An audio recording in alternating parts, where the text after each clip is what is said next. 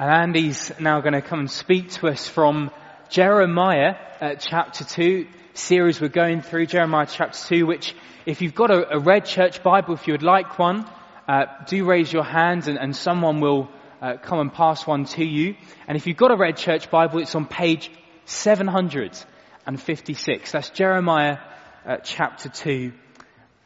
Uh, but before Andy comes and speaks to us this morning, let's, let's pray as we have His Word opened up to us. Our Father, we thank you for your Word. We thank you for the power that it has.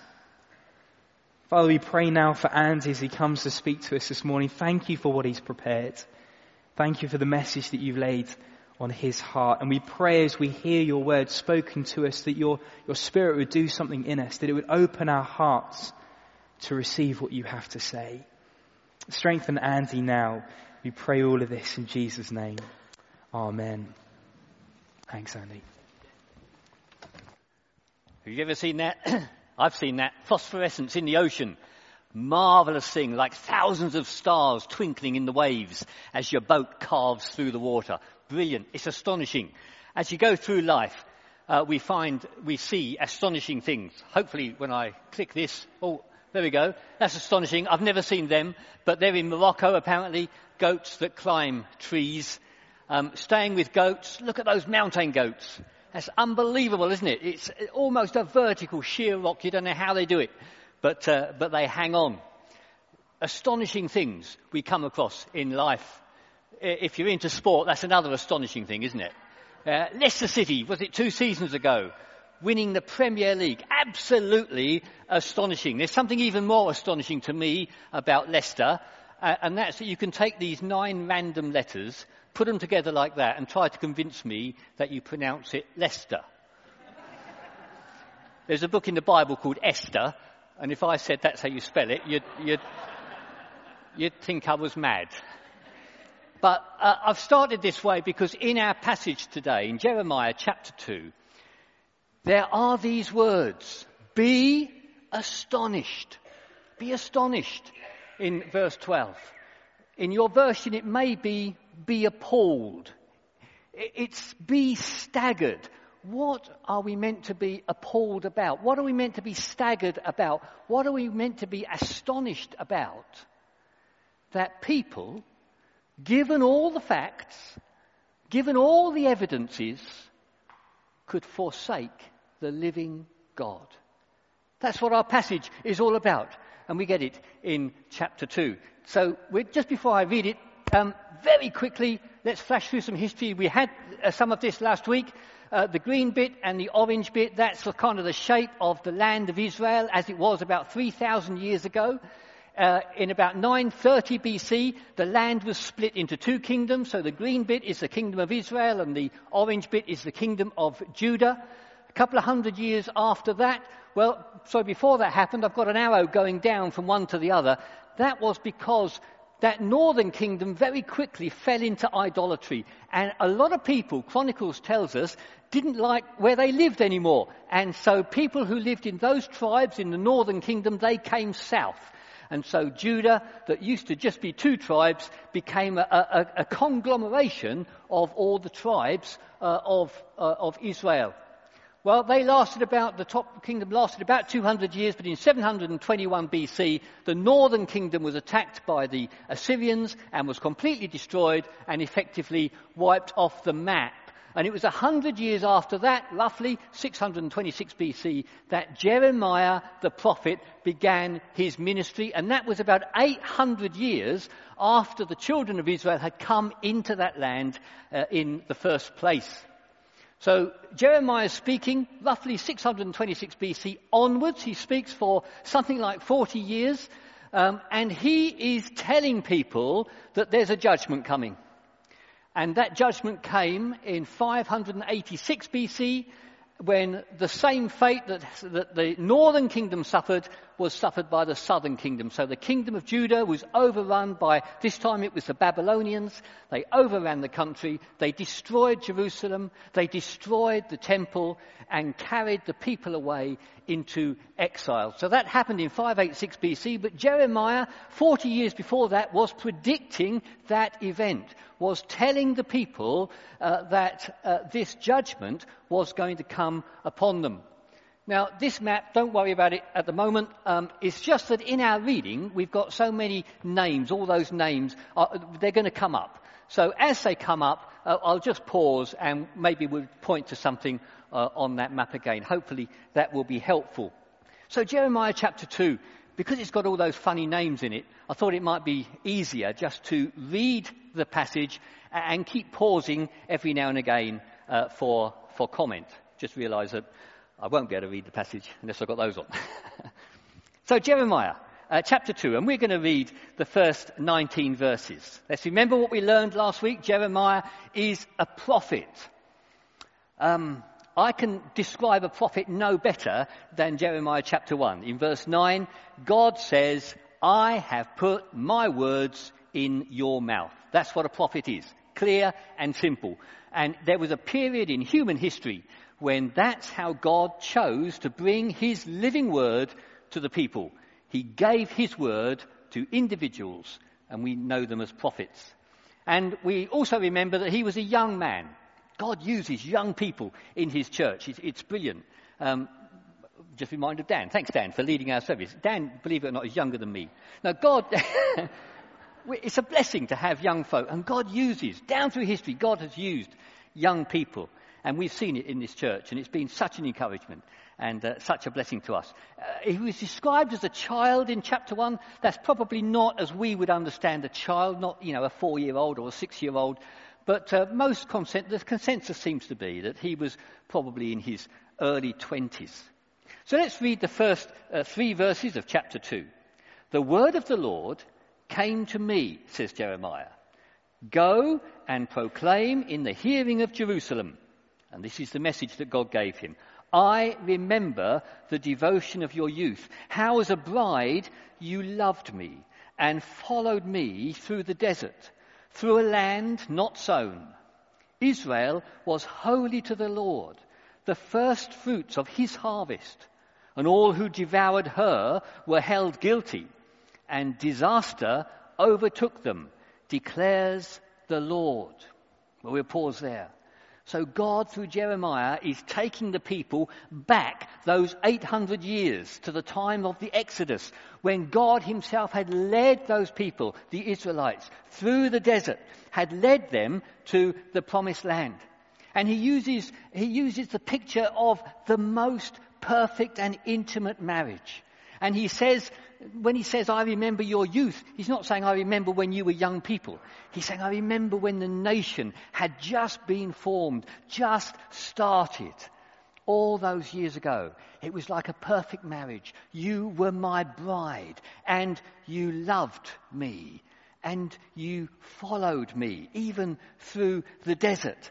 Uh, it, and, and you were given such a privileged position, and you knew what it was you were set apart, the Bible says. You were set apart for the Lord. The very first fruits of His growing kingdom. We now look back on a church of millions and millions and millions, but these were the infancy of God's children, God's family being put together, and they were to be the first fruits.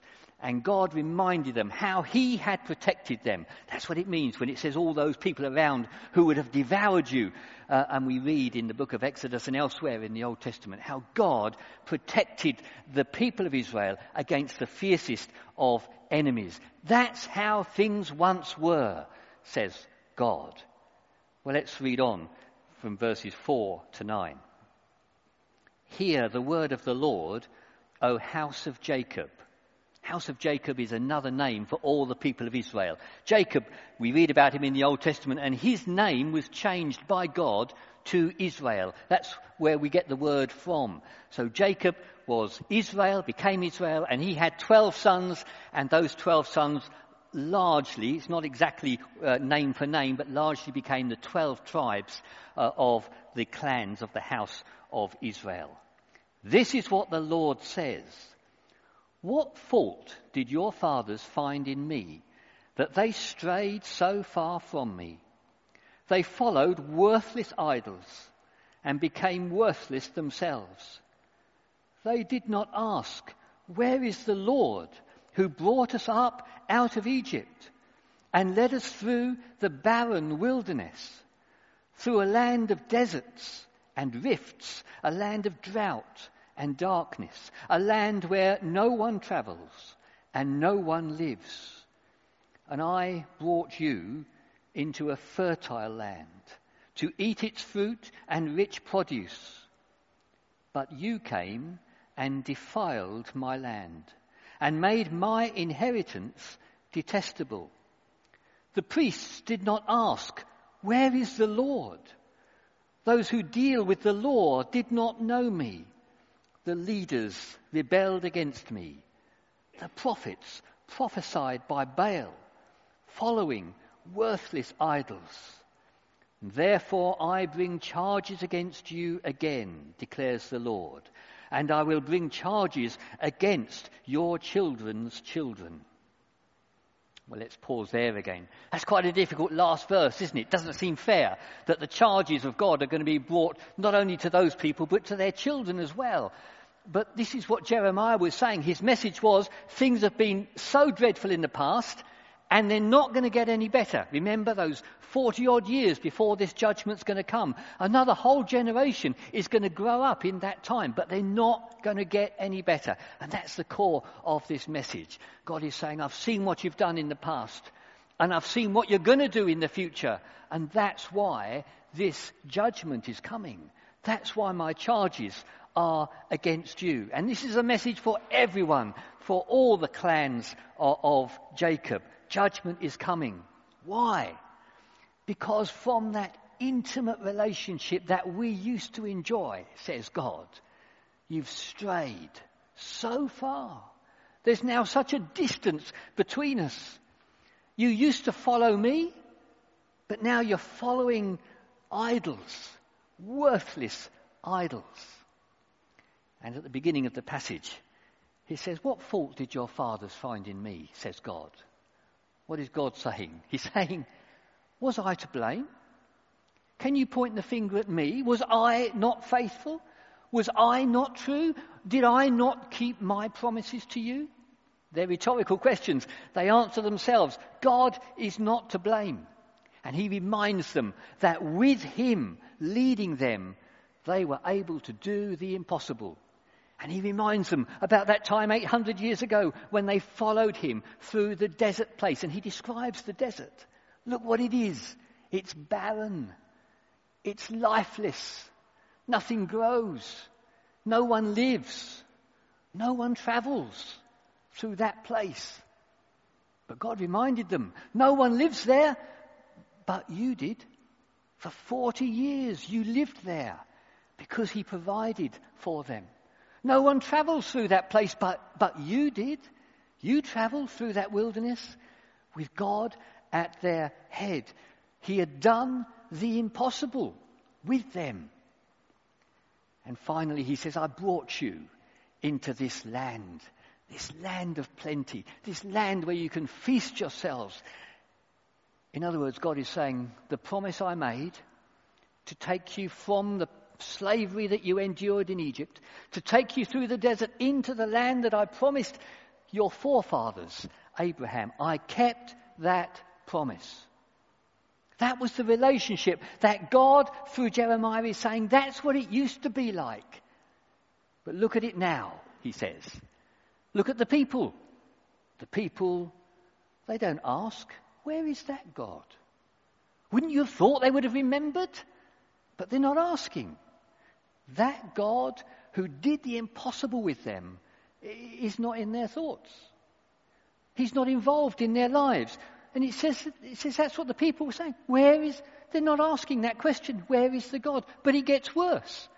And he says, the priests, the very ones who God anointed to speak on his behalf, to lead the people in worship, even the priests, they're not saying, Where is that God? That wonderful, marvelous, glorious God that does the impossible.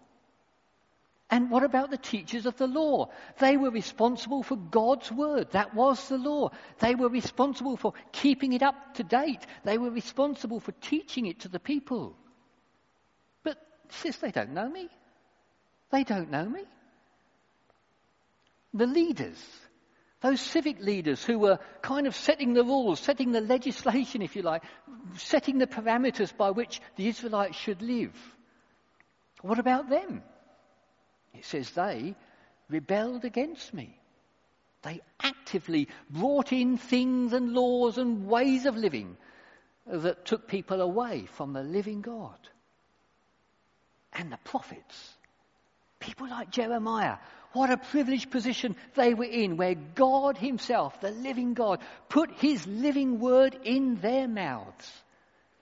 It says the prophets were now looking to Baal, a foreign God, a worthless idol. And they were using their time and their energy and their voices to speak about Him. That's how far they had come. That's the distance which had grown between God and His people. So let's go on. And here we get the first of these funny words.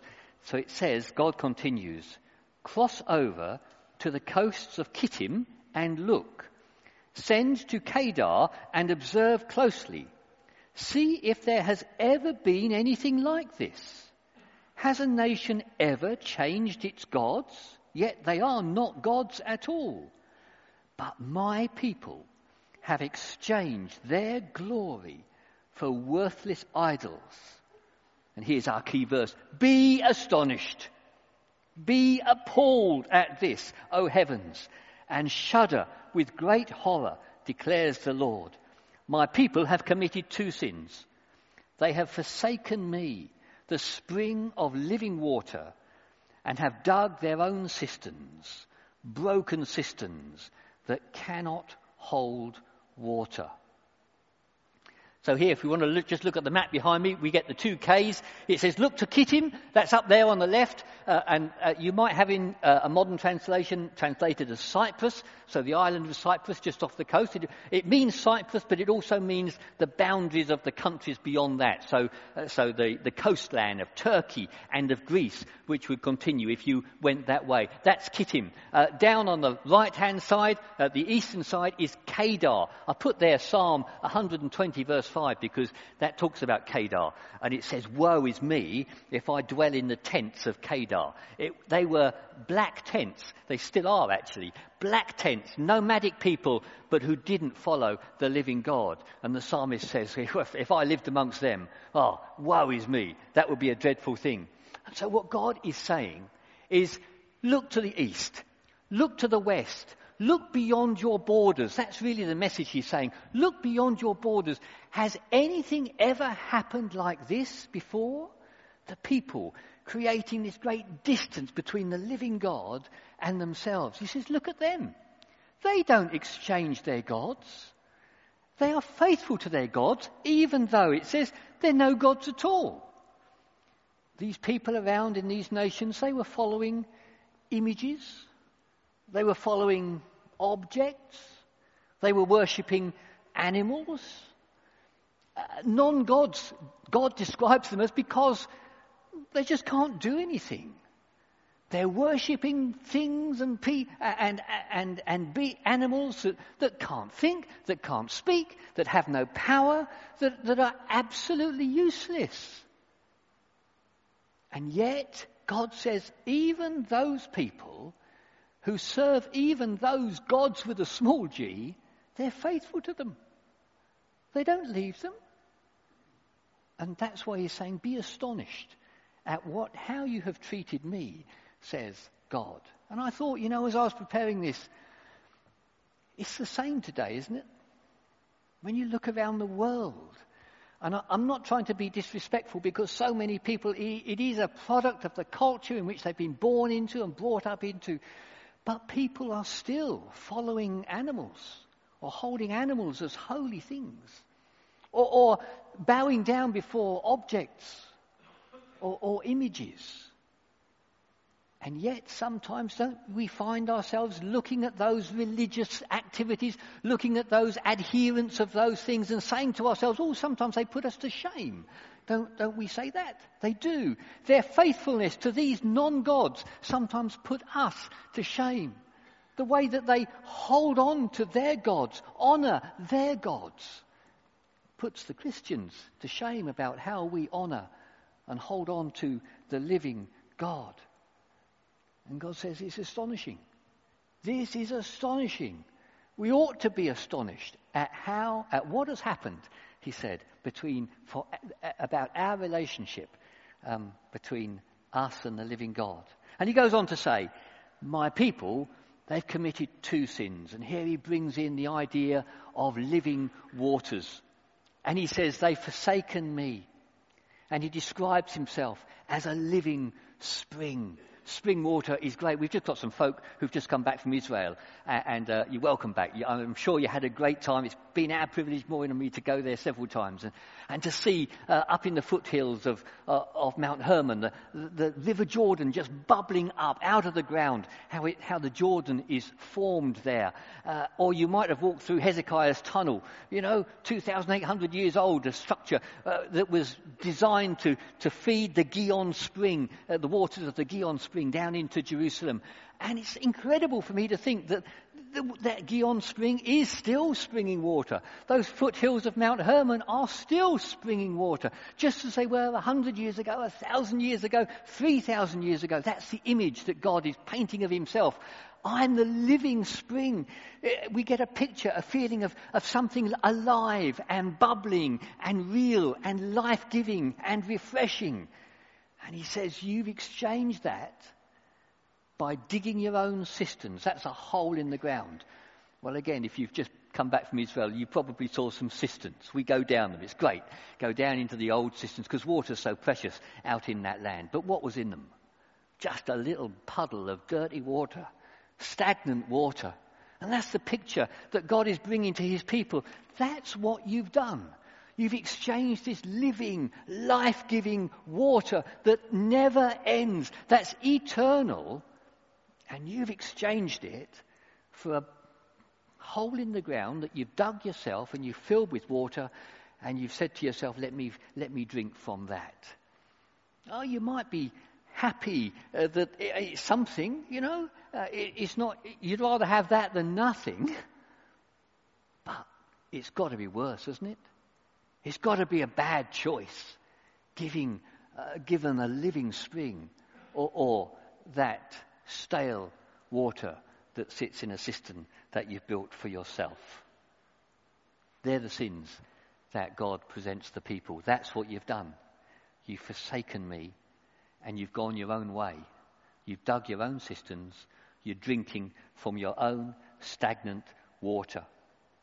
Well, then he takes them back to, do you remember the, the green bit, the kingdom of Israel, how I said in 721 BC, they were completely destroyed by the Assyrian Empire. He takes them back to that and he asks this question in verse 14. Is Israel a servant, a slave by birth? Why then has he become plunder? Lions have roared, they have growled at him, they have laid waste his land, his towns are burned and deserted. And also, we get two more words here that are on our map. Also, the men of Memphis, uh, you might have got Noph in, in your Bibles, uh, and Tahpanhes have shaved the crown of your head. So, uh, really, here, he's just taking their minds back to the people who used to live in that northern kingdom, the Israelites, uh, in that land of plenty. And, and he, says, he says through Jeremiah, were they born slaves? No, they were rescued from slavery. God Himself took them out of slavery, out of Egypt. He brought them into that wonderful land. They were free. But look at them now. He says the lions have roared. Their, their places are just laid waste. And they've become the slaves of the Assyrians. Now, those two words, Memphis and Tahpanhes, they're, they're towns down there in Egypt. So that, that uh, bottom box, that's over Egypt. And we're not absolutely certain what this means when it says the people from those towns have shaved the crown of Israel's head. But uh, the consensus again seems to be, or the likely meaning, is that you might remember last week the king on the throne of Judah at the time was Josiah. And Josiah, he started well as a king, but he didn't finish well. That's always a tragedy. When we start our Christian faith well, but we don't end it well. And Josiah did so many things to try to bring people back to the Lord, to try to rid the land of idolatry, but then he himself just succumbed. And he picked a fight with the people from Egypt who were going through the land and who God had told, the living God, had told these folk from Egypt, don't fight Josiah. He's not your enemy. But for some reason, Josiah picked a fight with them. And though they tried to get out of it and said, We're not fighting you, he persisted. And he was shot with an arrow and he was killed. And that could well be the likely meaning of these verses how the, the how the head of Israel, the, the, the, crown of the head of Israel, has been shaved by the people of Egypt. We don't know. So we'll, we'll just park that. It's not, it's not, uh, it, it's not positional in, in terms of what we're studying this morning. But that, that could be what it means. So God is really saying, look, you were free. The people of Israel were free and now they've become slaves. Let's read on the last verses that we have this morning, 17 down to 19. Have you not brought this on yourselves? This is still God speaking. Have you not brought this on yourselves by forsaking the Lord your God when he led you in the way? Now, why go to Egypt to drink water from the Shihor. Well, that's on our map. Shihor, that's another name for the Nile, but it's a dark name. It means the dark waters. It's like when we talked about Kedar, which were the dark tents uh, of the unbelievers. Now he's talking about the dark waters of the, the river Nile. Why go to Egypt to drink water from the Shihor? And why go to Assyria and drink water from the river? It's just called the river but it's actually meaning the, the Euphrates. It's like if you were in London today and you said, I want to go down to the river, you wouldn't have to say, I'm going down to the River Thames. You just know that's the river you mean. If you're in London, it's the River Thames. And the Euphrates was such a significant big river uh, of Assyria that if you say, let's go to Assyria and go to the river, you know what river they're talking about. And that's up there on the right, the River Euphrates. So again, God is pointing beyond their borders. Why are you going down to Egypt to drink their waters? Why are you going up to Assyria to drink their waters? Again, he's just drawing this picture of how they have forsaken him, the spring of living water. And in a way, he's saying, he, he's inferring that they're not only going, they're not physically going there to drink, but what were they doing? Well, they lived in uh, times of turmoil. And throughout the history, as we read in the Old Testament, the Israelites several times were frightened about their neighbours, what their neighbours were going to do for them. And rather than going to God for help, they went to Egypt for help. So if it was the Assyrians who were coming down from the north, they'd go to the Egyptians at the south and say, Can you help us fight the Assyrians? And if it was the Egyptians coming up from the south to fight them, they'd go north to the, to the uh, Assyrians and say, Can you come? Can you come and help us? They were putting their faith in the armies of the nations around. So that's one way in which they were having connection with long connections with those countries uh, around. And another way, of course, was that they were worshipping their gods. Again, these non gods with a small g. That's what they were doing. Instead of putting, and I like the authorized version here in, in verse 19, it says, When you forsake the Lord your God, and you have no awe of me, declares the Lord, the Lord Almighty. And if you have an authorized version, you'll see there it describes him as the Lord of hosts. And that brings to reality what God is saying here. In other words, the Lord is the one with the mighty army. All the armies of heaven are at his disposal. And yet you've not gone to him. You've gone, when you needed help, you went north to Assyria. You went south to Egypt. But you didn't go to this God that you've forsaken, the God who is the Lord of hosts. And that's the message that we had this morning. That is the astonishing thing. And it is negatively astonishing. That's what this last verse says. What you have done is a very bitter thing. What you have done is an awful thing, and that's why Jeremiah is pointing the people to the judgment that is going to come. As I've been thinking about these words, these verses through these last couple of weeks,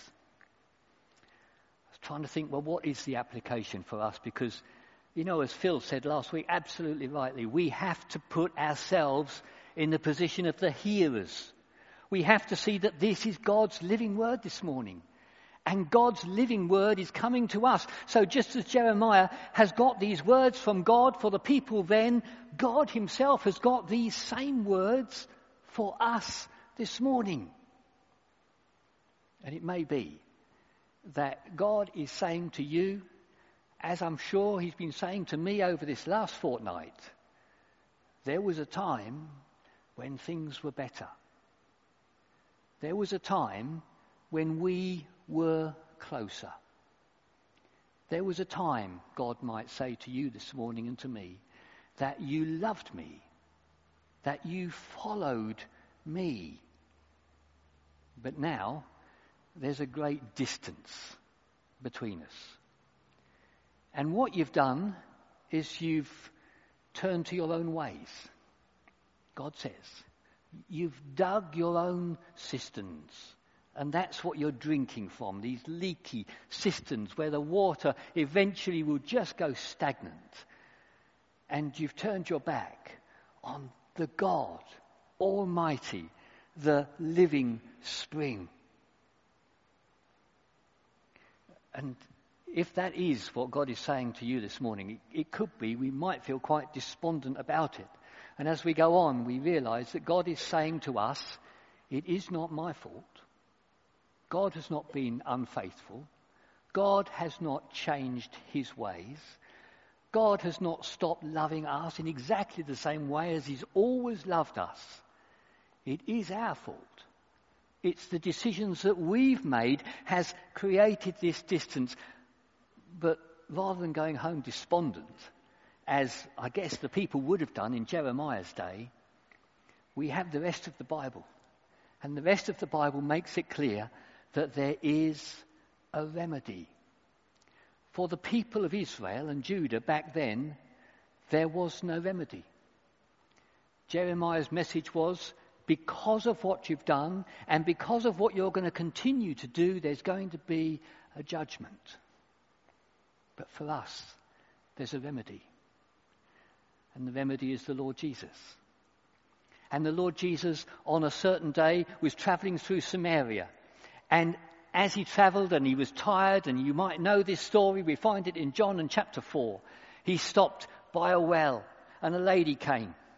A lady who is probably like the person that I'm trying to describe now. Yeah, there's still aspects of religion about her because she tried to talk religion with the Lord Jesus. But actually, her life was a mess. It was messed up. And Jesus sits with this lady and, to open a conversation, asks for a drink. And they go on, the conversation kind of develops. Well, you've got nothing to draw the water with. But then Jesus comes through with these words, cutting through all the religiosity of her life, recognizing the brokenness of her position. He says to her, Oh, if only you knew the gift of God and who it is that's asking you for a drink, you would have asked him, and he would have given you living water. That's the message of today. And if you go on and read the rest of John in chapter 4, you'll find that he later says, points to the water in the well down there in Samaria. It's like him pointing to the water in the cistern that we've dug. And he said, Anyone who drinks of this water will thirst again. But whoever drinks of the water that I give will never thirst again. And that water will well up within him to eternal life. It's Jesus who points us back to this living spring that is still available for us. Let's just remember those words again as we close. Jesus might be saying to you and into your situation today, if only you knew the gift of God, if only you knew, He would give you living water and you would never thirst again. And this living spring would well up within you for eternal life. My key word uh, this morning has been astonishing, isn't it? Showed you pictures of astonishing things. We've gone through the scriptures and said how astonishing it is that, given all the facts, how people have created this distance between them and the living God. The message this morning has been it is an astonishing thing that we have forsaken the Lord Jesus. But I tell you, in the New Testament, there's something even more astonishing. And that is that that same Lord Jesus, the living God himself, went to a cross and said, Eloi, Eloi, lama sabachthani. My God, my God, why have you forsaken me? And that's the message of hope and joy that we can take back to our homes. It's astonishing. We should have been saying that was our cross. Those words should have been our words. But instead, Jesus took the cross. Jesus said the words. Jesus took my place. Amen.